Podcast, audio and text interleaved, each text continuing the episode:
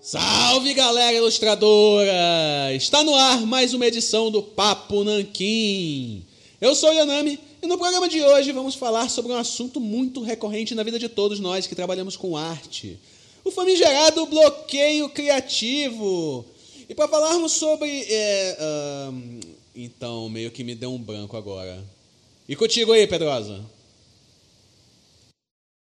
É isso aí, gente. Agora que a gente tem podcast, as barbaridades que a gente fala aqui são editáveis. Então lá no podcast eu vou passar por inteligente, ponderado. Então as barbaridades que eu digo, só quem tá ao vivo vão poder ficar sabendo. Quanto ao bloqueio criativo, eu passei por um hoje e tive uma compreensão diferente a respeito do assunto que nós vamos trocar uma ideia, né? Não é uma coisa preto no branco, existe, não existe, tem, não tem, tem gente que tem gente que não tem, não é. Existe toda uma zona cinzenta que nós vamos debater aqui hoje. É ou não é, Ananda? É verdade. A gente vai conversar sobre como sair desse bloqueio, o que que gera esse bloqueio e por que que não tem motivação maior para sair desse bloqueio do que boleto acumulando, como a gente já falou aqui uma vez. Os papel acumulando em cima da mesa não vai se pagar sozinho, não é verdade? É isso aí, é isso aí. E eu tenho certeza que o Rodrigo de Salles concorda com isso, né, Rodrigo? É que deu branco, desculpa aí. Deu, Deu branco no seu nome também, por isso que eu falei. Desculpa, Rodrigo. É real na minha conta que tá tudo, tudo tranquilo. Meu Deus. Cara, você não paga nem a passagem do Uber, velho.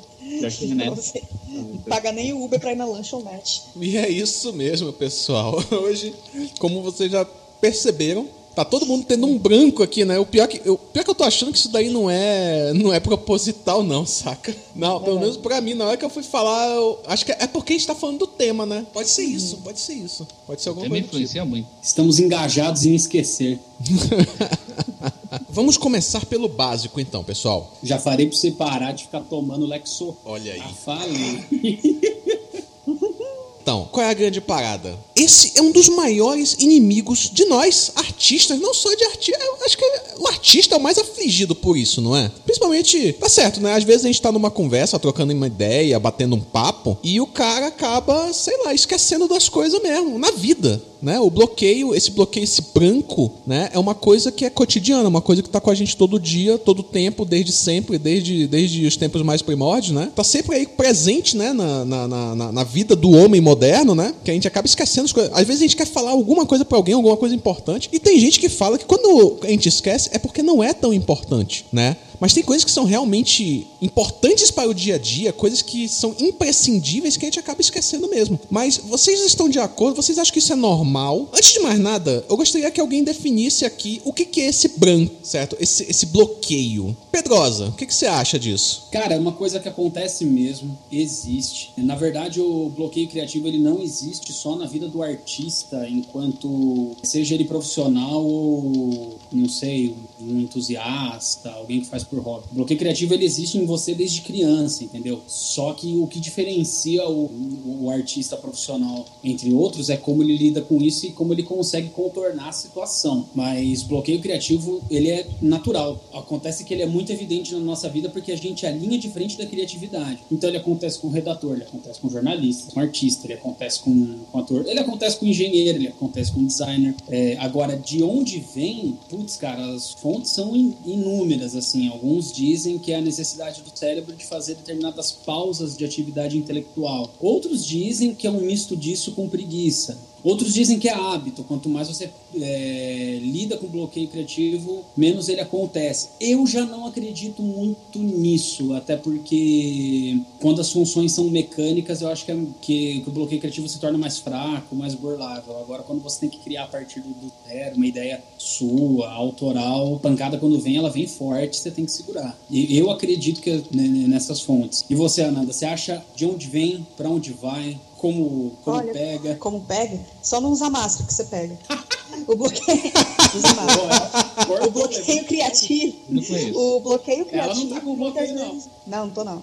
Definitivamente não. Esse bloqueio, eu acho que muitas vezes Eu sei que parece egoísta usar, usar eu mesmo de exemplo, mas eu acho que isso vale para um bocado de gente no, no, ramo artístico. É muitas vezes exaustão. O seu cérebro não só tá carregado daquelas informações, que você não consegue fazer as sinapses na hora. Tipo, eu tenho a história na minha cabeça, mas na hora de, sei lá, falar para vocês ou colocar no roteiro, ela simplesmente não sai. Não sai porque a informação que tá aqui dentro, ela corre numa velocidade mais rápida do que a gente possa falar. Então a gente se embaralha aqui dentro, aí se enrola aqui fora, e é muito fácil acontecer qualquer coisinha que distraia. Então, esse, pelo menos o branco para mim vem desse jeito. Às vezes eu tô conversando, eu lembro até hoje de um branco que deu em mim quando eu tava na faculdade, e o Yorami, ele falou sobre coisas que não são importantes. Mas porque elas não são importantes que a gente fica, caraca, o que, que é aquilo? Era uma coisa besta, eu não consigo lembrar o que era. Eu sei que quando eu lembrei, eu liguei da minha casa e falei, gente, era isso. E no caso desse tópico específico, tava querendo lembrar o nome do personagem do Castelo Ratimbum, que era um negro que chegava com uma pizza girando no, no castelo. E aí, eu não lembrava o nome do personagem com que eu cresci, lembrando o nome dele. Eu tava determinado a lembrar o nome dele, eu não lembrava. E você lembra Mesmo agora? Que... Lembra, é o Bongo. Eu nunca vou esquecer do Droga. Bongo. Eu... não, não, não vou esquecer, não. Agora é que não esquece mesmo, né? Não, agora eu vou lembrar para sempre o Bongo. Vou chamar meu cachorro de Bongo, pode ter certeza. O que, o que acontece é que a informação tá com a gente, cresceu com a gente, só que, pum, sumiu que a gente se distrai, a gente às vezes não consegue organizar porque os pensamentos estão correndo muito mais rápido do que a gente pode falar. E com relação à criatividade, eu acredito que seja mais ou menos uma, uma trava parecida, porque tem nossos problemas do dia a dia, nossas ansiedades, nossos medos, nossa, nossa agenda que é muito ocupada. Às vezes a gente tem o intuito de, de sentar e criar e desenhar, só que a gente está tão cansado depois de trabalhar o dia todo, qualquer que seja outras atividades, outros problemas, outras coisas para resolver, que dá uma trava. Às vezes pode ser uma coisa física, pode ser que você esteja numa casa, num ambiente que seja que esteja emocionalmente te drenando, pessoas que não, nem sempre tão, são fáceis de lidar. Ou você está fisicamente fraco também. Cansei de ter ideias doentes que eu não conseguia colocar em prática de jeito nenhum, porque quando eu não tinha nem força para segurar o lápis ou qualquer outra coisa. Então, para mim, é, são várias coisas que pode gerar esse branco, esse, esse bendito desse bloqueio. Para mim, a coisa mais que mais induz ansiedade é parar na frente do computador com a ideia na cabeça e ficar olhando para a tela do Word aberta e aquele negocinho piscando. E eu não sei nem por onde começar. São certos gatilhos também. Passei então, isso foi pra hoje. mim, né? Passou hoje. isso hoje, né? Passei, mas depois eu explico por quê. E vocês, não, pelo, pelo, de acordo com o que a Ananda disse, esse bloqueio, esse embaralhamento das informações que estão na nossa cabeça, que eles são mais rápidos do que, do que a nossa voz, basicamente o pensamento, né, que é mais rápido que a luz, é certo a gente dizer que o bloqueio criativo é praticamente um cavaleiro de ouro? Rodrigo. Eu não sei, eu não assisti Cavaleiros do Zodíaco. Não só, não só um Cavaleiro de Ouro, como dois lutando e ainda passando os mil dias da batalha deles. Caraca. O problema é que a gente não tem mil dias para ficar com bloqueio criativo, né? A gente tem que derrotar eu, os dois Cavaleiros de Ouro. Verdade. Eu não tinha mil segundos hoje. Eu tive que lidar com a situação. Vocês são loucos, mano. É, já teve situação de branco passando por baixo de patente de pote. Já ouviu dessa. Essa, Fale mais, conte-me mais. Por favor, conte-me mais. Conte-me mais. Uma, uma ideia na cabeça. Se você, sei lá, por exemplo, você precisa colocar na lista de compra da sua casa, que você vai no mercado, ah, preciso colocar lá dois pacotes de arroz. Aí você, uhum. você vai pro fundo para pegar caneta, lá no último quarto, você passou pelo batente, você esquece. acontece.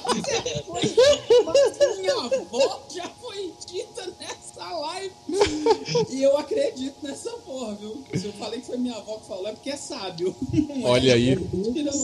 Não, é, isso, isso aí existe. Com certeza. Se minha avó fala. Com... Cara, já me aconteceu de. Já me aconteceu de. Eu, ah, vou, vou, vou na geladeira que eu quero pegar alguma coisa para comer. Vou pegar uma coisa em específico. Aí eu vou lá, abro a, a porta da geladeira. Quando eu abro, o que, que eu vim buscar mesmo? Não tinha um Porque a geladeira congelou as suas ideias. Exatamente. Fica aquela aquela bolinha de load na sua cabeça, tipo, como é que aí, é? Como é que aí, eu vim fazer? O que, que eu vim fazer aqui? Aí dá uma tela azul, né, do Windows, né? Isso. Aquele travamento. E o, pior, o pior sou eu que vou lá, levanto, vou pra geladeira e eu não tô nem com fome, eu só levantei e fui lá. Ele dá aquele aí, erro. Modo automático. Aí ele dá aquele erro né? catastrófico no seu cérebro.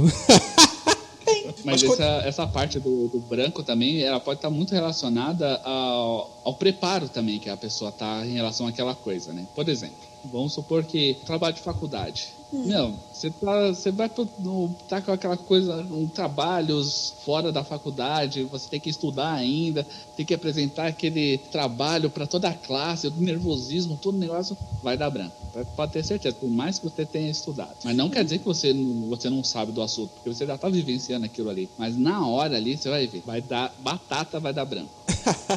É que nem o- aqueles estresses pré-vestibular, né? Que você estuda, estuda, Olha. estuda, passa seis meses estudando, fazendo aquele cursinho, aí você vai fazer o, o vestibular. Aí um dia antes, ah, normalmente o pessoal, óbvio, né? Tem alguns cursinhos que não fazem, não fazem isso, né?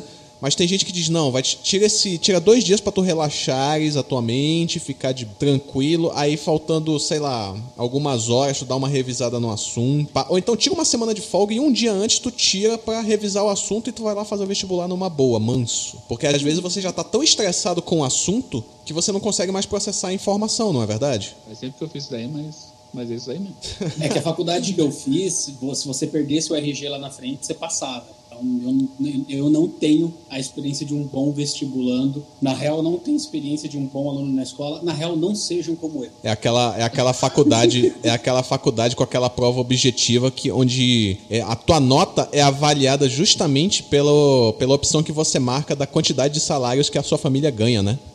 E Isso, e, e quando tinha a, a sessão de humanas, as perguntas que tinha é: escreva aqui o nome da sua mãe inteiro. É só. Caramba. E a coisa vai escalonando cada vez mais.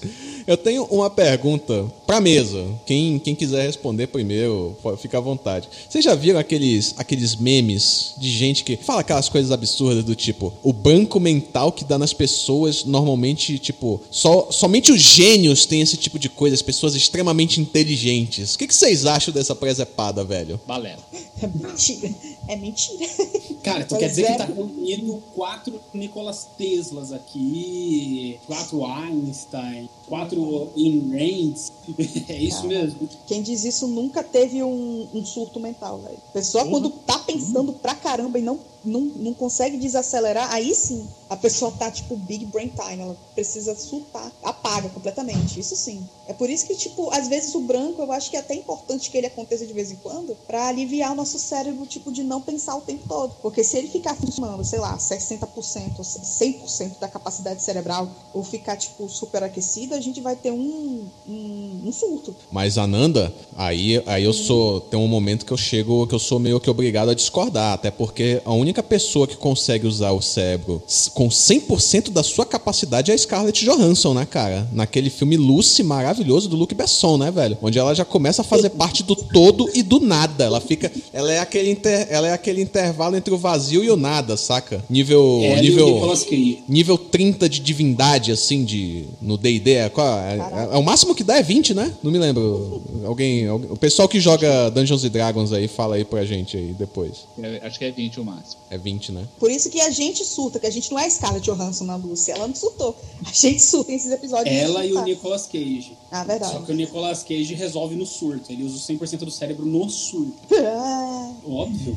Gostaram de eu tentando imitar o Nicolas Cage? Tem muito a ver com aquele tema que está sendo até recorrente nos tempos atuais, que é esse surto que você fala, quando ele advém de atividade intelectual ou criativa, e também não deixa de ser intelectual, é o chamado burnout. Ah, é verdade. É, que é quando o seu cérebro ele obriga eh, para ele ter um descanso ele joga uma descarga de adrenalina e uma outra substância lá no corpo que você vai ter uma euforia assim muito curta mas muito intensa e depois você vai meio que apagar relaxar ficar meio dopado não vai conseguir raciocinar. Sabe quando você entra naquele lembra quando vocês eram criança na sala de aula? Que vocês ficavam olhando assim moscando lá no mundo da lua sabe? Quando a criança se distrai. Depois dessa euforia do burnout, meio que o corpo fica nesse estado por pura obrigação. Entendo. Take down. Eu tive um, Então tem a ver, um então que tem a ver com isso. forma da, da exaustão que eu comentei. É isso? Mais ou menos, um tipo de Tem, exaustão. tem. É que daí o cérebro vai lá e obriga a situação. Sabe? Eu tive um amigo que É, teve esse, esse negócio aí. Eu já tive estafa mental, mas eu nunca passei da estafa mental. Algumas mais intensas, outras mais tranquilas, mas nunca passei disso. Agora o cara teve burnout, velho. E foi assim, surreal. É tipo.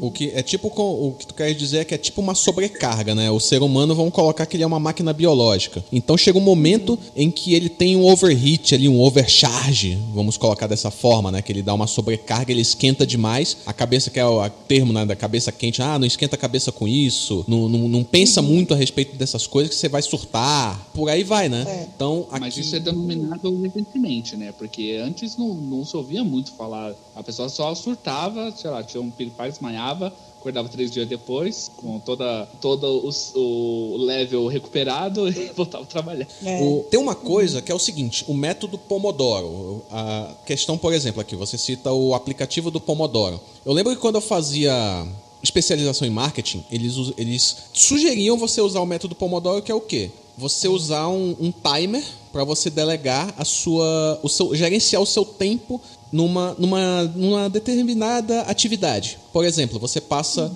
25 minutos trabalhando naquela atividade, de 25 minutos a uma hora, não me lembro muito bem, eu acredito que é mais ou menos isso, e você dá uma pausa de 15, acho que é uma hora, uma hora, aí você passa uma hora naquela atividade e você dá uma pausa de 15, ou são 25 minutos e 5 minutos de pausa, e você usa um reloginho, né, tipo um despertador para marcar esse, esse tempo, para você não entrar justamente nesse overcharge, nessa sobrecarga. É isso, não é? Aham, isso aí mesmo. Eu tenho aqui instalado, eu usei algumas vezes quando eu estava em situações onde eu precisava entregar o trabalho no, no prazo mais absurdo possível. E assim, o negócio funciona maravilhosamente bem. Faz você se organizar, porque são, é, são cargas de, por exemplo, a 25 minutos. E em 25 minutos você vai trabalhar totalmente focado. Aí vai ter aqueles 5 minutinhos que você vai parar, vai tomar uma água, vai folhear uma revista, vai responder, vai dar uma olhadinha no, no Instagram.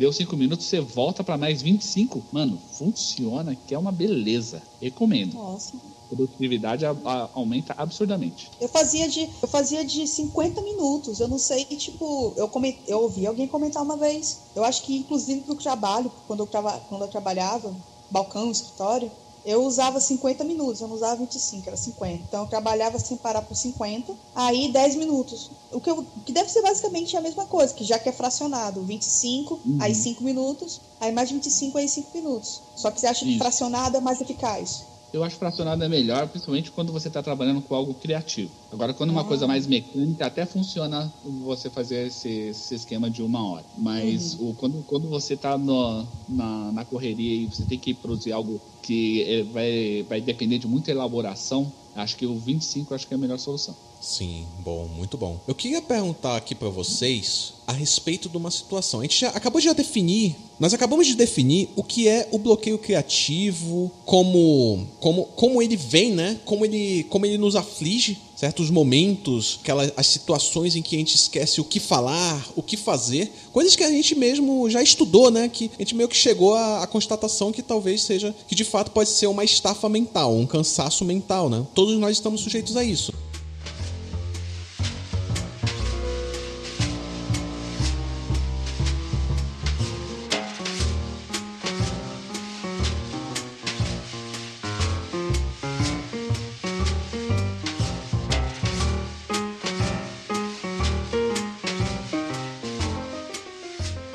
Isso é uma das, é uma das coisas que mais aflige a nossa profissão, porque nós dependemos dessa criatividade. Nós não podemos parar, né? A nossa atividade não pode parar. Até porque, velho, nós trabalhamos, nós vivemos disso. Só que eu queria perguntar uma coisa pra vocês. Pedrosa, que eu acredito que ele passou por isso hoje. Onde isso acontece mais, esse bloqueio criativo? Ele acontece nos trabalhos para os clientes ou nos seus trabalhos autorais? Começa aí, Pedrosa. nos trabalhos autorais. Nos trabalhos autorais você vai criar, pelo menos no meu caso, estou dizendo de onde, como funciona a parada comigo. Nos trabalhos autorais você tem que criar a partir do nada ou quase. Vou dar um exemplo.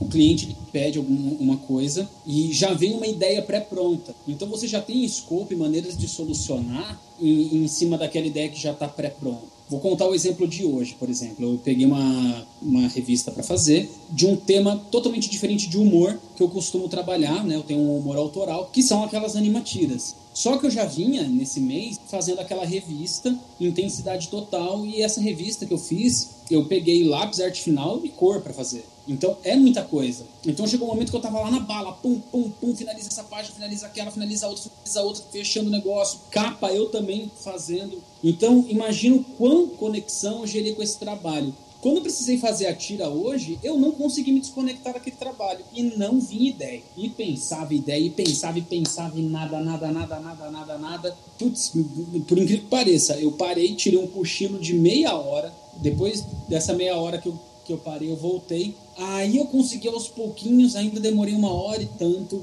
para chegar, vir uma ideia, lapidar ela e tudo mais, porque simplesmente não ia. Simplesmente não ia. Por quê? A tira a piada que eu tinha que criar, eu tinha que criar ela do nada. Não, e era uma piada totalmente autoral, não era em cima de um tema, de um, sei lá, Snyder Cut que tá em alta, um meme que sai na internet que já te dá um chão para você ter ponto de partida. Eu não tinha ponto de partida, sabe? Então, tipo, eu sou acostumado a trabalhar nessa situação, né? Até por isso produzo humor. Só que eu tava tão enfurnado naquele outro trabalho, putz, na hora, bloque. Uhum. Se o cara me passasse mais 20 páginas continuando aquilo, eu conseguiria resolver. Agora a ideia eu sofri, viu? A ideia da tira, mas saiu. Só que eu precisei dar esse stop. Autoral, mesmo que você saiba para onde vai seguir, tem uma série de coisas que você tem que ficar remexendo, lapidando o texto, isso, aquilo, outro, para ficar claro, adaptar aqui de lá. Eu acho o, o autoral mais difícil, bem mais. Certo. Eu acredito, né, partindo de. Com base nisso que tu estás falando, eu ia comentar. O autoral, você costuma, você costuma ter um nível de exigência maior do um trabalho para um profissional. Pode ser, só que aqui existe meio que um paradoxo, porque o teu cliente ele vai ter, ele vai exigir um nível de excelência muito alto. Óbvio, você tem que. É, é, depende. Tem gente que vai lá, arrasa, vomita um autoral meia-boca e fala que é o estilo dele. Não é desse tipo de, de autoral que a gente está falando aqui. Sim, claro, né? Eu vou, eu vou chegar nessa parte, eu vou chegar lá. Então, o que, que acontece, né? Às vezes você tem um nível de exigência muito alto, que é uma cobrança pessoal sua, consigo mesmo. Ah, eu quero fazer diferente, quero fazer isso, quero fazer aquilo. Isso daí todos nós passamos, diga-se de passagem. Eu posso falar isso, por exemplo, por uma leona. Às vezes eu demoro, sei lá, semanas terminar uma história. Às vezes, nossa, eu levo um bom tempo. Eu vou fazer, por exemplo, eu estava desenhando o Pedrosa Viu. Estava fazendo o tarô. Estou desenhando o tarô da Leona. São, as arcanas maiores são 22 cartas. Eu estou desenhando esse tarô tem 3 anos. Eu, eu só fiz 13 até agora. Então é um negócio que. E às vezes você fica pensando e repensando, pô, vou refazer tal coisa, porque eu não gostei daquele resultado. É uma exigência. Só que quando você vai pro profissional, como Pedrosa falou, você já tem meio que um chão, uma direção, um direcionamento. Por mais que às vezes você vá começar do zero, você vai ter, você se obriga a debater com o teu cliente o que, que você vai fazer. Você vai propor para ele uma direção de arte. Você vai propor uma ideia você vai propor um segmento, entende? Então você vai conversando com ele para meio que ter um norte e ele vai te dando, você tem, você dá uma, você tem um bate-volta, um ping-pong ali, né? Como o pessoal fala. Acredito como a, a Ananda, por exemplo, ela já trabalhou em, em gráfica, já trabalhou em gráfica. Eu acredito que você tinha muito disso quando você estava ali de cara com o cliente. Só que aí você tinha um outro problema, não era, Ananda? Tinha outros problemas, na verdade. Sim, é, a questão é que é, não era tanto quando a gente trabalha em gráfica, a gente tem um segredinho, que normalmente essa gráfica ela tem um arquivo, já tem um inventário, já tem vários exemplos de arquivos, etc. De pessoas que já trabalharam lá anteriormente e a gente às vezes tem o nosso banco de imagens. Ou conhece um site que tem um banco de imagens, puxa um, um arquivo de lá e trabalha esse arquivo na frente do cliente ou com as ideias do cliente. Então, assim, no que se trata de gráfica, especialmente aquelas que o designer te atende diretamente no balcão, não foi um trabalho tão difícil assim para mim. O que era difícil era ter que aturar os clientes. Às vezes mandar um arquivo errado. Isso era uma coisa que, por mais meticulosa que eu fosse, que eu trabalhasse com mais meticulosidade possível, sempre acontecia alguma coisa errada quando eu mandava. E é uma coisa séria, porque você está trabalhando com um arquivo que vai ser vários adesivos ou vai ser um banner enorme. Isso era muito desgastante para mim, porque eu cometia muitos erros, mesmo que eu tentasse prestar o máximo de atenção possível, tivesse lá as anotações do lado, mas sempre acontecia alguma coisa. Isso era muito exaustivo sempre dar o seu melhor e ainda assim mandar um arquivo que não tá, não tá certo. Então isso era cansativo. Mas Pedrosa falou, quando se trata de trabalho autoral, eu acho que o bloqueio ele é um pouco mais pesado, mesmo quando a gente não tem um prazo, por exemplo. É, vocês têm prazo, a gente tem prazo de não, essa semana eu vou ter que fazer isso, fazer uma tirinha para esse prazo. Aí realmente, é, pelo menos para mim, quando é, é, alguma coisa, um assunto que eu domino, ou uma área assim que é que eu conheço, o prazo ele pode até incentivar um pouco. Claro, não estou desmerecendo o Pedrosa, coitado, que tem que criar uma tirinha toda semana. Quando se trata dos projetos autorais que são tipo mais íntimos para mim, que são raramente publicados, como minhas novelas, é, as histórias que eu, eu, eu tenho na minha cabeça e às vezes eu tento escrever, não saem. Tenho um. Eu posso ter na minha frente um modelo de como tudo vai acontecer. Nesse capítulo acontece isso, no segundo vai acontecer isso aqui. Eu posso ter a história na minha frente, mas sem o estímulo apropriado, eu não vou para frente do Word para escrever a história. Eu, eu, tenho tudo lá em tópicos, mas eu não escrevo. E chega, quando chega na hora de fazer, esse é o bloqueio para mim. Porque mesmo quando a gente tem uma coisa que é autoral, que a gente não tem o prazo para cumprir, é, no, no, caso do, no seu caso do tarô, por exemplo, você está botando o seu sangue nisso aí, mas por mais que você queira terminar, por mais que você queira fazer um trabalho legal, é, não é sempre que vem. Assim como não é sempre que vem para mim a vontade de escrever as histórias que eu tenho de colocá-las em palavras. Nesse, nesse aspecto, o bloqueio é mais difícil de superar porque a única pessoa que pode se superar sou eu. Exatamente. Abrir o Word lá e escrever tudo. Exatamente. Isso e... é de fato um pouco de preguiça mesmo. Não vou usar, não vou me pavoar nem nada, mas isso aí, tipo, às vezes é um. vem um pouco mais da preguiça, não é tanto da exaustão, não. É mais do lado, tipo, de ócio. Ócio, ócio de alcance. É. E, e, e, sem contar que quando um cliente te pede uma coisa, você já tem o seu modus operandi de começar a solucionar coisas uh, visualmente independente do tema. Você já tem um, você já tem uma mecânica pessoal de como atender o cliente, de como produzir as artes e tudo mais. E o autoral ele está sempre muito além dessas mecânicas é, é. repetitivas que a gente se apoia, né? É complicado mesmo. Isso principalmente numa situação como o próprio Pedrosa falou, que aqui a gente acabou de somar duas coisas, né? A questão do autoral, né? Porque convenhamos, o, as tiras, né, que a gente faz, por exemplo, lá pro perfil do nosso Instagram, elas são completamente autorais. Principalmente as tiras, como por exemplo a Locademia de Heróis. São completamente autorais. E no caso dele aqui, como ele estava fazendo essa tira, pesou uma outra coisa, que é o prazo que ele mesmo colocou para ele. Então você já tem. Sim. Isso daí já, já mina mais ainda a tua a criatividade. Foi mais ou menos isso, Pedrosa? Foi, só que se eu viesse de um, de um ritmo, bom, isso acredito eu, né? Se eu tivesse vindo de um ritmo um pouco menos acelerado, eu acho que eu teria sofrido menos para fazer essa última tira que eu fiz hoje. Só que eu vinha num frênese, sabe, de um, de um trabalho assim que o prazo era muito curto, eu tinha muita coisa para fazer nele, sabe? Eu peguei a mecânica daquele trabalho e fui produzindo, produzindo, produzindo, produzindo. E quando ele acabou, de certa forma, meu cérebro não conseguiu sair dele ainda, porque eram temas completamente diferentes. Sair da, da daquele um para ir pro humor, sabe? Ainda mais autoral, tipo, a real é que eu tinha que ter terminado esse trampo e ter parado de, de vez, sabe? Fazer a tira outro dia. Só que a tira tem um dia para sair na semana também, sabe? O Instagram ele tem um fluxo específico, então não dava. E é por isso que muitas vezes quando as pessoas me perguntam, né, cara, te inspira para desenhar? Tem desenhista que fala que é uma banda, que é um autor, que é não sei o que. Eu falo que é o prazo.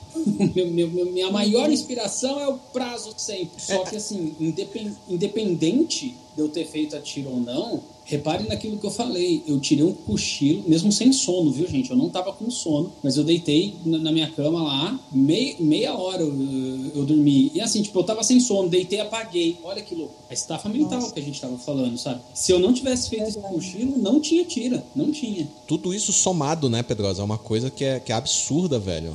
É absurdo. Um negócio que pressiona a gente mesmo. Antes da gente passar pro próximo, pro próximo, queria também saber um pouquinho do o que, que o Rodrigo acha, onde que ele passa a, essas maiores dificuldades, se é no autoral dele, se é no, no, no, no, profissional, né? Porque às vezes você tá, por exemplo, é, eu reparei, e o Rodrigo sempre comenta a respeito disso, que ele tá desenhando mechas. Trocadilhos à parte, já tá quase praticamente como ele vem só desenhando mechas, já tá meio que automático, já tá praticamente mecânico ali ele fazer o, o mecha. Então, eu tenho uma teoria em relação a esse lance do autoral, que eu gostaria de de, explanar aqui. Toral versus o, as, a comissão aos pro, os produtos que você precisa desenvolver. Imagina assim, que quando, quando o cliente vem fazer um, um, um job com você, um trabalho ali com você, ele está vindo por causa do seu trabalho naquele momento. É, é o, que você faz naquele momento é o suficiente para atender aquela, aquela necessidade do cliente. Só que na sua cabeça, você já passou por várias etapas. Então você sabe que aquele não é o final. Então quando você vai fazer o seu trabalho autoral, você fala assim, hum, eu acho que lá na frente vai estar tá melhor, hein? Acho que eu conseguindo um pouquinho de experiência lá na frente, isso daí vai vai estar tá mais legal e eu não vou precisar refazer, porque eu sei que eu vou querer refazer lá na E aí você vai acaba acaba deixando um pouco mais para frente, certas coisas, vai empurrando, vai empurrando, vai empurrando. Esses, assim, aqueles trabalhos autorais. Por exemplo, eu, eu, tenho, eu tenho a vontade de fazer uma HQ de mecha. No Brasil não é nada popular, mas eu estou fazendo coisa, ilustrações de mecha, sei lá, uns dois anos mais ou menos. Você pega a primeira lá que eu fiz, mano do céu, tá muito ruim. Hoje que tá um pouco, tá assim uns 30% melhor. Hoje já seria mais legal fazer essa, essa HQ de, de mecha. Você acaba, você, como você sabe o seu modus operandi, você acaba empurrando um pouco para frente isso daí, para acertar, para você, para é, o trabalho ser aprovado por você mesmo. Essa é a minha teoria de que, de, do porquê que a gente acaba empurrando um pouquinho o, o, o trabalho pessoal, né? E, aí, uhum. e, e, esse lance de trabalho pessoal passei também por várias situações onde, por exemplo, você tem que elaborar uma capa de uma revista do zero, que eu trabalhei na Panini. Então, chegava lá um material, muitas capas, você tinha que elaborar, é, achar uma fonte certa para determinada chamada dentro da capa. E era um inferno. Era a pior parte de fazer diagramar uma HQ, é a parte da capa. Porque é, é a parte onde vai chamar mais atenção. Você tem que passar pelo crivo do editor ali na hora, do dono da editora, de todo mundo, tem que mandar para aprovação, inferno. A pressão é absurda. Até, é... porque, até porque a capa é o que vai vender a revista, né, cara? Exatamente. E não há habilidade que te ajude mesmo a adiar. Cara, é muito, o, o, o, interior da revista vai, sempre ia suave. Chegava na, na capa, já dava um nervoso. Nossa, era um sofrimento. Por exemplo, eu não sei se vocês chegaram a ver, saiu alguns anos atrás, é, saiu aquela Juiz Dredd. Mitos? Pela... Isso todas as capas ali fui eu que fiz. Olha só, cara! Toda, então, todas, todas as capas ali era, era, era sempre complicado de, de, de passar, de, de chegar a, uma, a um consenso. Tá certo que ela teve o que? Eu acho que umas 20 edições. Da 15 em diante, você já pega já como que funciona e começa a, acertar mais no que, no, no que os outros, o, o editor, fornecedor. Então, uma mecânica, cara. Na Honda, eu tinha, eu, eu, eu tinha no começo dificuldade, esse mesmo tipo de dificuldade com alguns anúncios assim, principalmente para as campanhas. Só que chegou um momento que eu fiquei tão fluente na, na, na, na, mecânica da coisa em si, que mesmo tendo que inovar, hoje eu faço as campanhas da Honda com, as pernas nas costas. Ó, o ego aí gigantesco. É porque é verdade. Não, não, não, não, não, rolou em algum momento você ter um domínio mecânico da coisa, já saber de onde partir, determinados atalhos, determinadas coisas, whatever. Porque, Sim, assim, cara, porque assim, pra mim, mesmo que demore um pouco, chega um momento que eu domino essa mecânica. Mas o autoral não dominei mecânica até hoje, há trinta e tantos anos de existência. E eu quero dominar. Somos dois.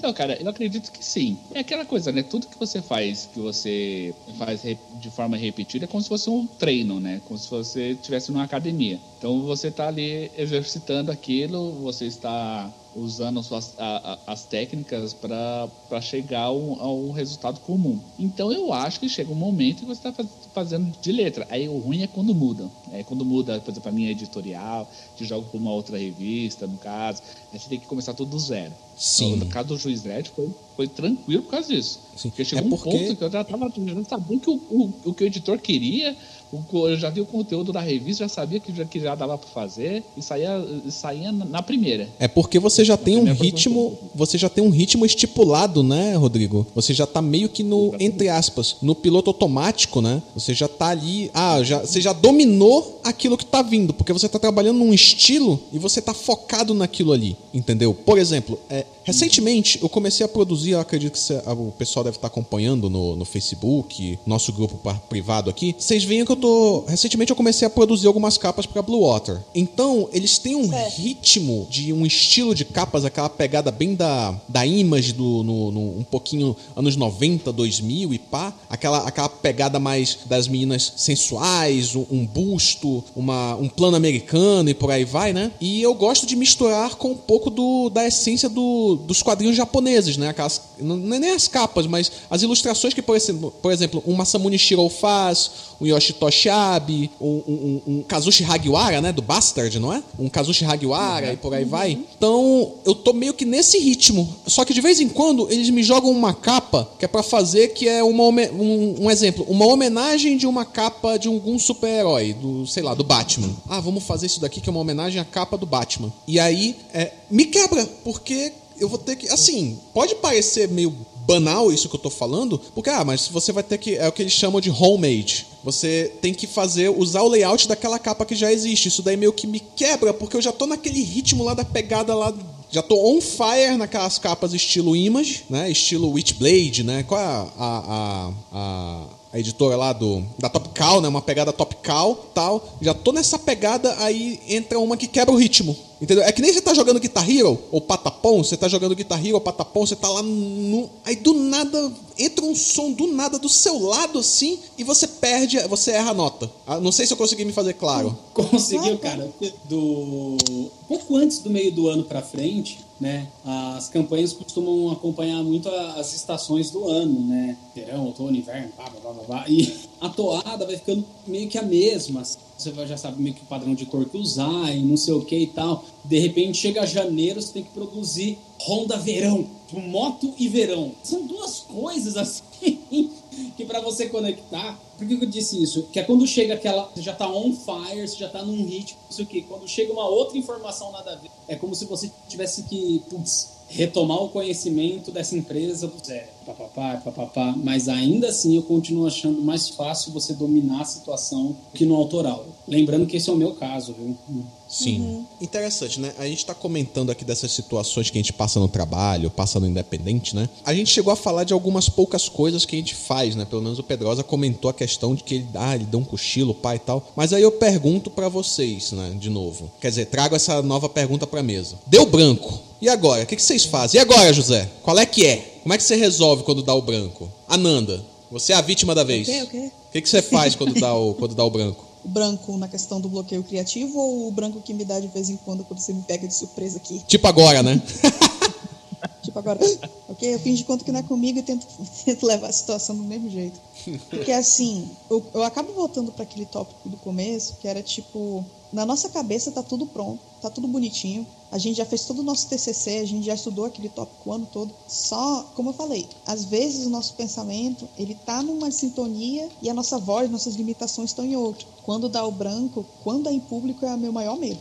Quando eu tô falando alguma pauta importante ou eu, pode acontecer de quando a gente está conversando ou quando a gente está com o assunto em mãos, da gente abrir tantos parênteses, tipo, abrir um monte de porta e não fechar nenhuma. Ou quando a gente é, não digamos assim, interrompido, mas a gente tem que responder uma pergunta. Aí, qualquer coisa que acabe com aquela linha de pensamento, meu pensamento é muito linear quando eu estou conversando. Na cabeça não é, mas quando a gente está falando, a gente tem que pensar numa linha linear. Qualquer coisa que desvie isso, realmente me perde muito. Então, quando isso acontece, eu tento encher linguiça até eu tentar voltar aquela linha de pensamento com o que eu estava fazendo, o que eu estava falando ou o que eu tinha que fazer. Mas até lá, eu evito gaguejar com diferentes tipos de resultado, tipo eficácia no caso. Mas quando dá o branco assim, se a coisa era importante ou não era importante, eu esqueço alguma coisa, aquilo fica comigo até eu lembrar seja importante ou não. Perfeito, perfeito. O, o, Pedrosa, você falou que você deu um descanso, mas com certeza devem ter outras metodologias, outras maneiras que tu usas para tu recuperares a, a, inspiração. O que, que tu costumas fazer, cara? Primeiro eu insisto, aí eu sofro. Aí, dependendo do nível do sofrimento, eu desisto.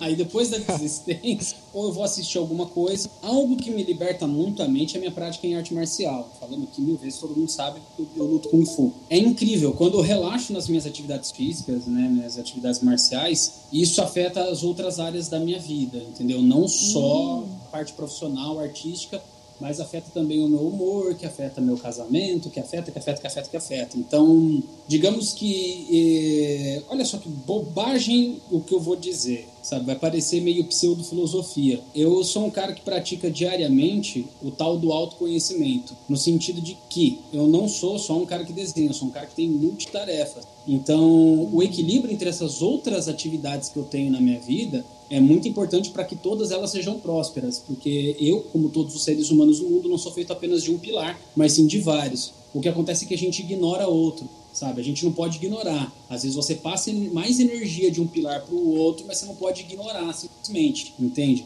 Então é legal, às vezes você dá um tempo, para quem é casado, para quem namora e tal, você passar um tempo com parceiro ou parceira que você tiver sabe? Tipo, botar energia naquilo. Às vezes a energia excessiva na sua profissão não ajuda ela, viu? Às vezes você colocar energia em outras coisas é o que vai melhorar o seu trampo e a sua criatividade e tudo mais. Então, é essa dedicação que vale também para arte marcial. No caso Kung Fu, que ele tem muito esse lance tipo de respiração, meditação, concentração, foco, repetição, tum, tum, tum. Aí teu corpo dá, aquele, dá aquela desgastada, né? Você dá aquela voada, você cansa, tum, pau. O seu corpo, ele, ele, ele expressou toda uma...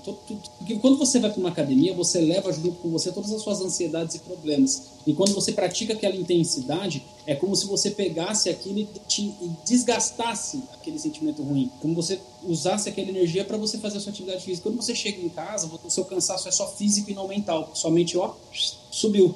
Então, no meu caso, Kung Fu, mas eu recomendo para todo mundo, pô, não, não, curte atividade física, dá uma caminhada num lugar legal, escolhe um lugar bonito e tal. Faz essa caminhada acompanhado com alguém sabe? Tipo, bota o seu corpo para dar uma mexida, sabe? Dá uma respirada. O pessoal fala que é new age demais, que é bobagem. Cara, meditação é uma prática boa. Se a, medita se a meditação não fosse ruim, o ser humano não procuraria isso há mais de 15 mil anos. O ser humano não desenvolveria esse tipo de prática há mais de 15 mil anos. Então, alguma verdade tem lá. Procura isso para você. Ou, independente dessas que eu falei daqui, que são muito boas na minha vida, outras atividades. Às vezes o que vai dar mais energia na sua atividade profissional e artística é você tirar um pouco de energia disso e colocar em outra. Compartilhando da minha experiência de um humilde mortal que um dia há de se tornar cinzas. Cara, essa questão que tu falaste da, da, da, da, energia, né? De você não colocar toda aquela energia, de você não gastar aquela energia, só o excesso, né? Tudo em excesso faz mal, né, cara? Tem uma, uma, uma, uma filosofia Kung Fu, frase, né, que os mestres falam, que é a questão que o balde vazio ele não tem conteúdo. E o balde, pela metade, ele é barulhento demais, mas o balde, quando ele está verdadeiramente cheio, ele tem tanto conhecimento que ele consegue transbordar e ele está no, e ele está no controle. Né? Então, essa questão de você dedicar a sua energia, né? você de, dedica energia para aquilo, mas se você usa muito, se você coloca bastante, ela acaba transbordando. Isso também faz mal, né? porque nesse caso só está indo para lá e ela está vazando, não está indo para mais nenhum outro lugar. Diferente de quando você passa conhecimento para alguém, você usa essa energia para outras coisas, que é justamente isso que tu falaste. Pô, vou fazer um também, eu também, o pessoal me conhece, sabe que eu também venho das artes marciais. Você o gasta, você não, não gasta, você usa a sua energia também na arte marcial, num exercício físico, numa ou também você usa fazendo uma outra atividade. Eu jogo videogame, ah, o pessoal aqui, o, o, o Rafael infelizmente não está aqui, mas pô, o Rafael joga videogame, a, a Nanda joga videogame, o, o Rodrigo também joga, pai e tal. Enfim, Bastante. eu costumo Normalmente eu costumo jogar videogame, eu faço. Tem gente que faz uma leitura, tem gente que ouve música, vê um filme, uhum. né, pessoal? Eu, particularmente, eu vou fazer é. alguma coisa diferente, entende? Eu faço alguma coisa diferente. Eu gosto, um hobby que eu tenho para eu dispersar essa energia, eu costumo cozinhar. Vou fazer uma comida diferente que eu nunca fiz, entende? Eu faço uma coisa que. Por isso que a pessoa, a galera que já, já almoçou em casa, que já, já, já comeu lá, galera que já comeu, já, já almoçou comigo, já jantou, pá, sabe que eu sempre preparo alguma coisa diferente. Estou sempre tentando, arriscando fazer um novo prato. Eu gosto de fazer, por exemplo, eu gosto de fazer comida mexicana, eu gosto de fazer comida chinesa, italiana e por aí vai. Então meio que se torna um hobby. Aquele hobby que você tem, que por incrível que pareça é uma e coisa. O Nami já veio em casa umas duas vezes fazer um rango aí, não foi? Foi. Uma vez até foi até um mexicanão aí, da hora pra caramba. Olha aí, a gente tem que repetir essa parada aí, hein? Passar a pandemia aí depois da vacina. Mas então, uhum quando você tem um hobby, e o complicado é que no, a nossa profissão ela começa entre muitas aspas, né? Muita gente tira a nossa profissão como um hobby. Ela pode ter começado como um hobby, mas depois que ela torna uma coisa mais, vamos colocar assim, um comprometimento, ela, ela, ganha um comprometimento maior por causa da profissão, já que você ele se torna um trabalho, né? Se torna um ofício, certo? Uhum você tem a obrigação de entregar as coisas no prazo, você tem que entregar com uma certa qualidade. Tem, então aquilo acaba te cansando, acaba te estressando, você acaba gastando muita energia. E o hobby é justamente para você relaxar. Você vai jogar um videogame, você vai. Às vezes, até como a gente fala às vezes aqui, meu profissional é o meu trabalho, óbvio, né? O profissional, o trabalho foi redundante, mas enfim. Quando você vai para o autoral, o meu autoral, entre muitas aspas, é, eu tenho uma certa, uma certa. Fica meio complicado essa frase que eu estou falando, porque o meu autoral ele também é profissional. Só que o meu autoral, a diferença é que eu não estou fazendo, não necessário, não que não seja uma obrigação, porque eu tenho uma obrigação com o público, mas é uma coisa que meio que está me divertindo mais. Entendeu? Porque eu não tô. Não tenho um. um não sei se eu estou conseguindo Faz sentido isso que eu tô falando? Mas convenhamos. Porque ele vem do, vem do coração, Isso. não vem por obrigação. E quando você vai pro, pro hobby, né? Ah, vou tocar uma música, sei lá, né? Quem não é músico, né? Vou tocar uma música, vou jogar um videogame, vou ver um filme, enfim, é como eu estou falando. Rodrigo, você fala pra gente um pouquinho a respeito da sua metodologia também? Eu, quando tenho esses, esses travamentos aí, os momentos incapacitantes, eu tenho. Eu, eu sempre gostei muito de, a- de arrecadar ilustrações bonitas, coisas assim. Então, na época do DeviantArt, eu tinha lá o Favoritos, que tinha uma tonelada de artista, ilustração absurdamente bem feita e tal. E sempre go- gostei muito de, de, de guardar isso. Aí o DeviantArt deu aquela, aquela baixada de bola, tá, não sei o quê. Aí surgiu, acho que nos últimos cinco anos, Pinterest. No começo era mais receita, era mais coisa de moda, mas aí o pessoal começou ali a invadir com ilustração também. Aí ó, já virou já mais, mais um vício. Virou quase um- isso pra... Virou quase um DeviantArt, né? Exatamente. Só que É, o ali Pinterest ele, é muito abriu- bom para quando você quer pegar essas referências, né? Sem lotar o seu computador. E, a- e acabei usando o, o, o Pinterest para isso, para arrecadar uma, uma gama de, de ilustradores que eu gosto, com referências, boas referências para situações em que eu vou futuramente viesse a travar. Então, a minha galeria de no Pinterest, que ela é pública, se, alguém quiser ir lá, é só procurar lá Rodrigo de Salles, dá para vocês ver lá, tem uma porrada pastas lá com, com, ilustradores que em um momento chamou atenção, que aca- acabou me influenciando de alguma forma, tem um estilo de arte que eu gosto, esse tipo de coisa. Tem uma tonelada. Eu sempre gostei disso. Sempre fui, fui arrecadando esse tipo de coisa. Mas, recentemente, com esse, esse lance de você direcionar os seus, sua, a sua força, a sua, a sua capacidade para outras coisas, eu acabei descobrindo o plastimodelismo, que é você pegar um model kit, como se fosse um brinquedo, só que ele vem todo desmontado. E você pegar e ir cortando ele pedacinho por pedacinho até montar ele e ficar é, tipo, idêntico ao que seria o original. O, eu comecei isso daí assim, tentando revitalizar aquela época do Lego, que eu brincava O, com o isso. Rod, me explica melhor o que é isso, porque eu, eu não faço ideia do que seja e me interessei muito. É, o plastimodelismo ele tem várias, várias categorias. Então, assim, vamos dizer que a mais popular seja aquela em que imita é, veículos de exército. Então tem o caminhãozinho do exército, você, ele vem todo desmontado, vem lá tipo o assoalho, vem o chassi, tudo, tudo separadinho numa placa presa e você pode customizar ela. Você recorta ela dali, daquele, daquele ponto e encaixa. ah, às vezes pode ser um encaixe simples, né? Com uma peça na outra, sem cola, e outros que dependem de cola. Tem aquelas, a- aquele plástico modelismo mais avançado em que você precisa pintar, que você precisa de uma, um aerógrafo para pintar, colocar algum efeito e tal. Os de carro geralmente são os que precisam mais disso. Para vocês verem, eu tô desenhando meca doidado aí há um tempo, e o que, que eu descobri? Tem o plástico modelismo de mechas da, da série Gundam.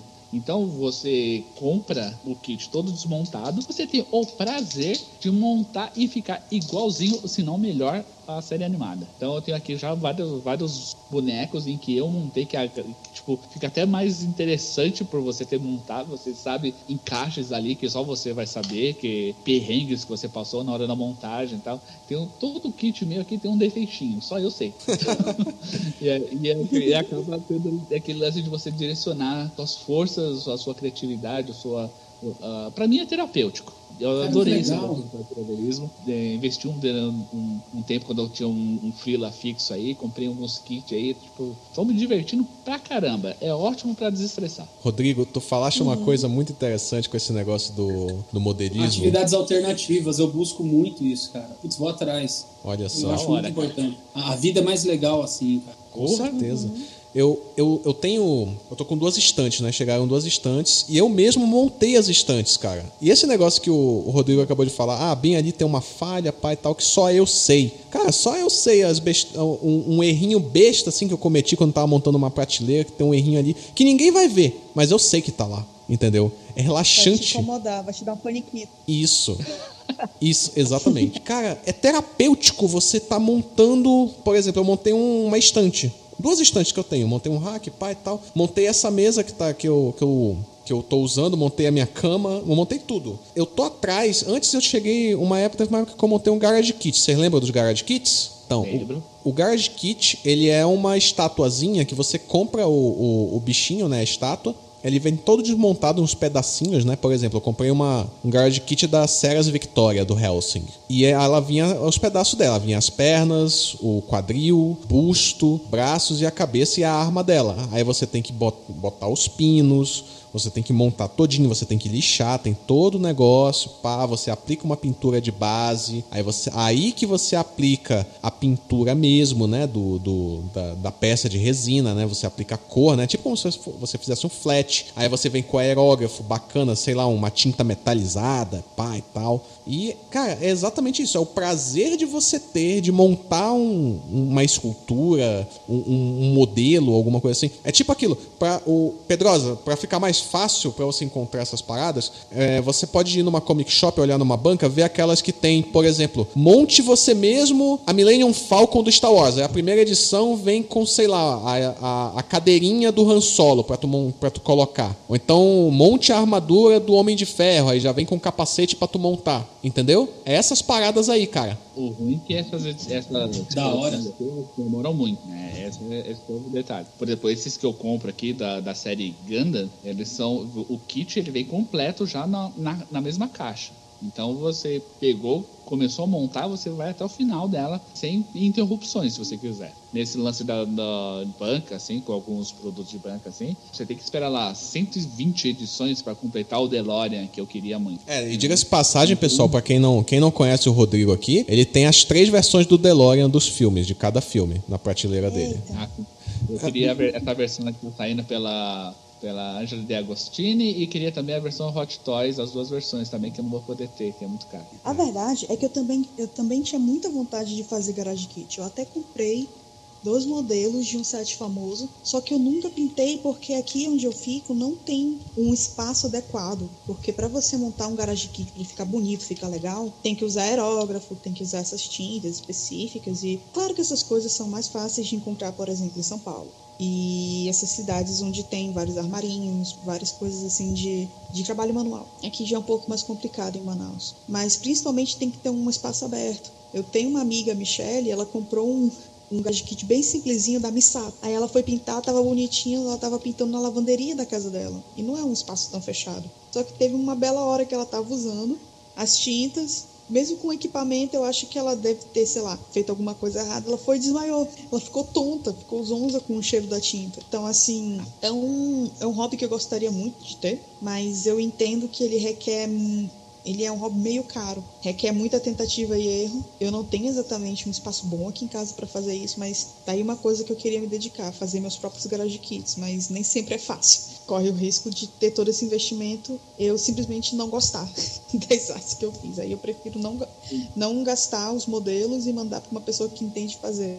Uma, Então vou te dar uma sugestão, Ananda. Você pode fazer uma substituição enquanto você não pode, né? Vai aos poucos, mas nesse meio tempo, enquanto você não consegue ter esse hobby, você pode substituir por origami. Só que o origami que eu vou te indicar ele é diferente. Ah, Você vai ter que fazer origami com boletos. Só que só pode com boleto pago. não tem como inspiração não vir. Com certeza. Porque eu preciso de matéria-prima para fazer meu origami. Mas para eu fazer ele tem que estar pago, para ele estar pago eu preciso. Ah? Ah? Tem que trabalhar.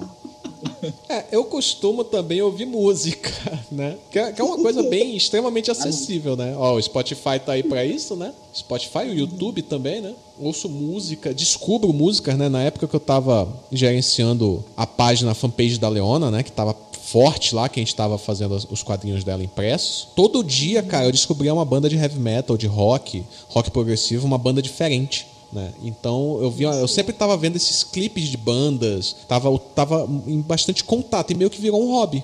Hoje em dia eu conheço muitas bandas de, de metal, de, de, de rock, de rock progressivo, até um pouco de, de blues também, de jazz, né? Que eu acabei gostando também, que tem algumas bandas que tem, que tem essas influências do, do- desses estilos musicais. Então meio que virou um hobby também, né? Os filmes, né? Tem gente que assiste filme, né? Acredito que a Ananda, por exemplo, ela vê muita animação, né, Ananda? Você vê bastante animação, filme, não é?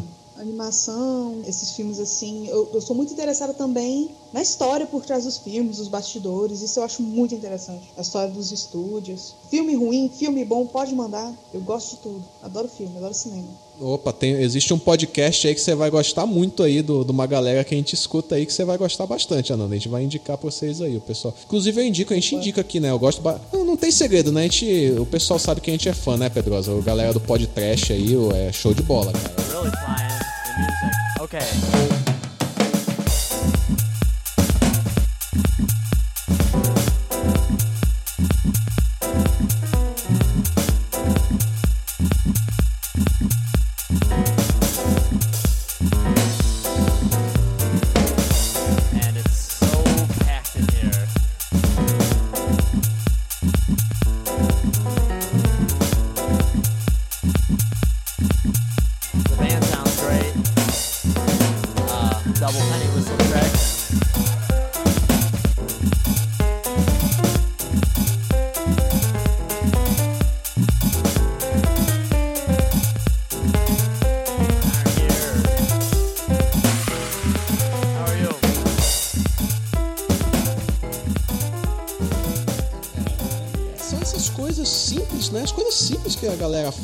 Porque o nosso trabalho, ele, como a gente falou, ele exige muito. Tem gente que fala, ah, mas você trabalha sentado, você não faz nada. Não, cara, o trabalho mental, ele cansa tanto quanto o trabalho físico e às vezes até mais, porque você não tem coragem de fazer nada depois. Você tá estafado, você não consegue não, velho. Você não consegue nem comer se bobear. Cara, palavra de quem trabalhou na obra, filho de pedreiro, foi chapeiro, saca? Palavra de quem comeu grama na vida. Quando eu trabalhava nos trampos pesados aí, mano, carregando caminhão de, de, de, de- de madeira de artesanato tal, o que que acontecia? Eu chegava em casa, tomava meu banho, passou. Agora, meu, terminei meu expediente, terminei de trabalhar. Cara, eu continuo acelerado. Traba... Eu saí do trabalho, meu trabalho não saiu de mim. Não tô comparando as coisas. É claro, mano, porra, peão de obra sofre pra caralho, meu. Fala, putz, tô ligado como é que é, tô ligado na prática. Mas, mas onde eu quero dizer é que a- galera que fala que, tipo, pô, sentado, de boa tal. Meu irmão, cala a boca, vai. ah, mano, toma no rabo. Toma um calaboquitos aqui, ó. É, cara, porque, tipo, a- a- acha que a gente tá se divertindo o dia inteiro, acha que todo trabalho é legal. Porque, assim, Acha que, acha que você pode. Em, em Pedrosa. a- As pessoas É. acham que você pode parar a qualquer momento pra fazer alguma outra coisa. Que tipo. É, lógico. isso, que, isso que você tá 60, fazendo não é 60 importante. Isso você. Isso que página vo- sai em 20 minutos. Claro, afinal de página, né? contas. Pai. Não, mas, mas é, é- é essa ideia de que o, desenho sai muito rápido, é que todo trabalho é legal, tipo, pessoa cresceu lendo mainstream, Marvel, DC, ou qualquer que seja o personagem, Disney, acha que quando você vai desenhar, é, você desenha só coisa legal. E às vezes vem pra você desenhar a arte da fachada da sapataria do João Cavanhaque. E o João Cavanhaque te enche o saco, irmão. O João Cavanhaque, sapateiro, também. E editora grande, você pode pegar um personagem legal, mas o editor também enche o saco. Então, Sim. irmão, velho, cara. Desculpa aí interromper aí, Paulo. Não, tudo bem, cara, mas é isso mesmo, sabe? O, esses trabalhos, eles exigem muito da gente. Eles cansam, cansam demais, velho. Eu não tô. Como tu falaste também, não, não tem como você comparar, porque é uma coisa que um cansa de um jeito, outro cansa de outro.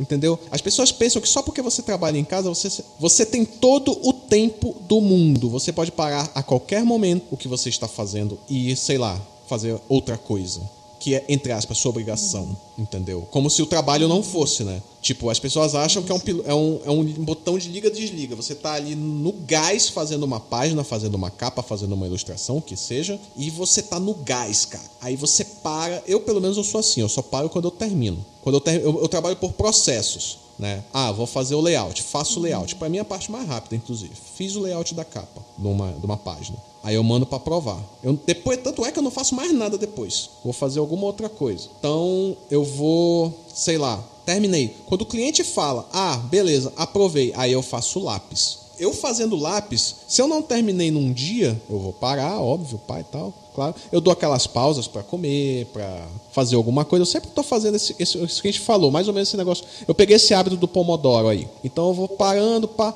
aí eu vou pro lápis, mandei pro cliente. Aí eu não faço mais nada, cara. Mais nada. Tem gente que fica, pô, vou dar uma punhetada aqui nesse, de- nesse desenho, tal, botar mais um detalhezinho aqui no lápis e tal. Não, eu não faço isso. Mesmo, aí beleza, o cliente, cliente aprovou. Ele aprovou, aí eu vou para a arte final. Vou para a arte final, processo, pá, aí a arte final eu meio que divido em duas etapas. O line art, né? Faço line art, pá, beleza, mando pro cliente de novo. Aí eu parei de novo. Aprovou, aí eu vou pro shapes e para retícula. Aí tranquilo, entendeu? Eu sou muito desse tipo de processo. Óbvio, como a gente falou, eu vou dando essas pausas durante o, me- o- o- o meio do, pro- do procedimento, né? Do, do, do processo e pá. Mas basicamente é isso. Eu sou muito tipo, eu começo, eu termino, saca? Eu não gosto de também ter que, por exemplo, ter que parar do nada. Eu paro pra eu descansar, óbvio, né? Porque é o trabalho. Mas agora parar do nada e tal, pá, nossa, velho, é complicado, saca? Eu não, não sei, não sei se vocês são assim também. Tudo que você tem É. que parar depois pra voltar é um inferno. Nossa. Exatamente. Nossa, mano.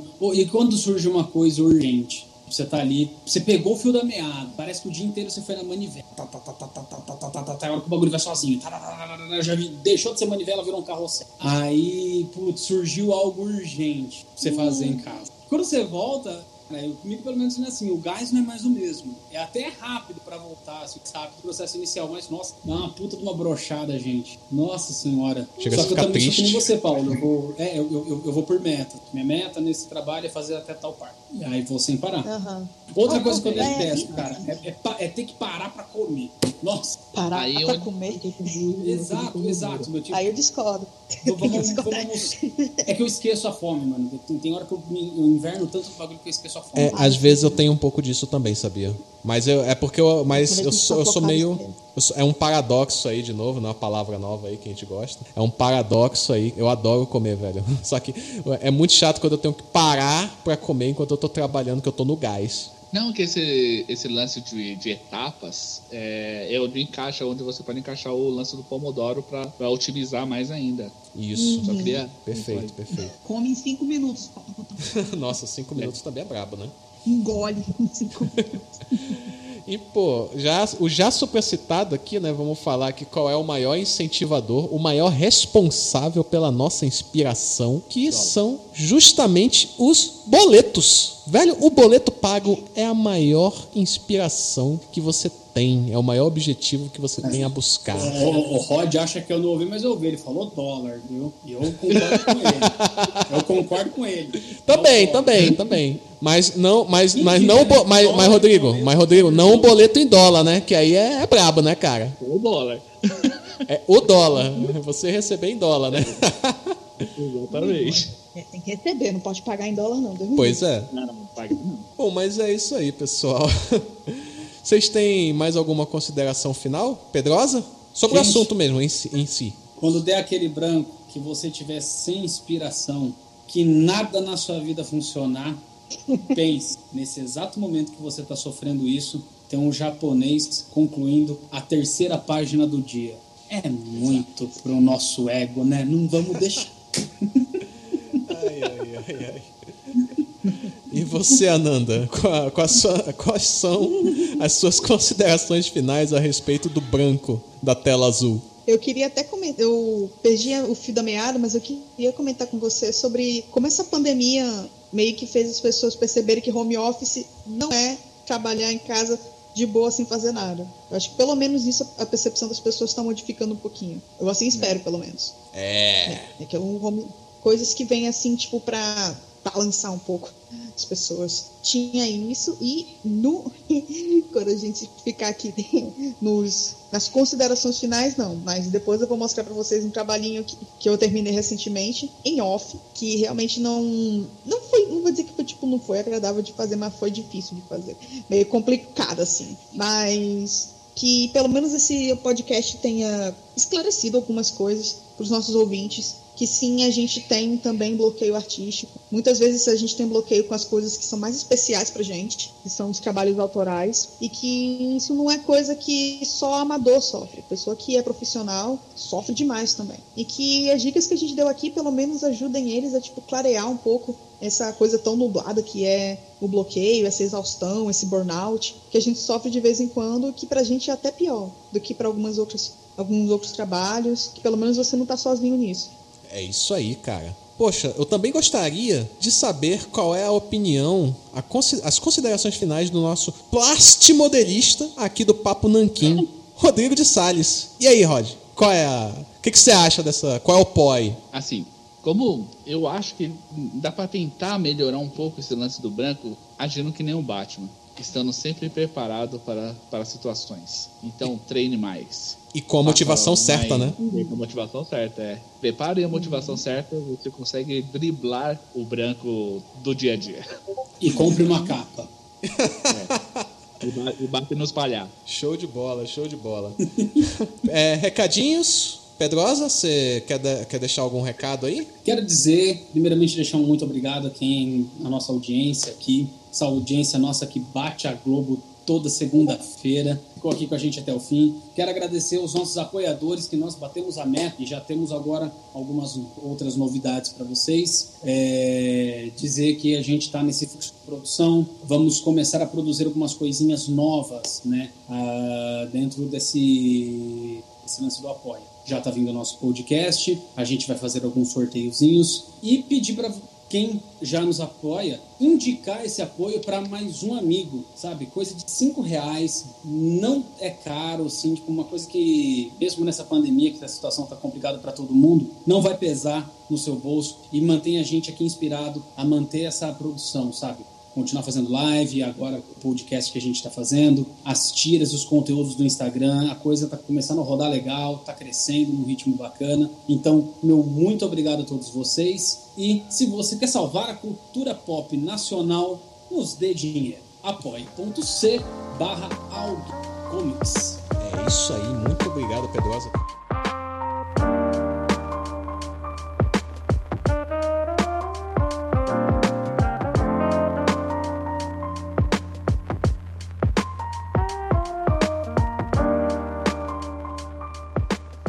O programa de hoje, espero que vocês tenham gostado. Para quem quiser saber mais a nosso respeito, cola nas nossas redes sociais, tanto no Instagram quanto no Facebook.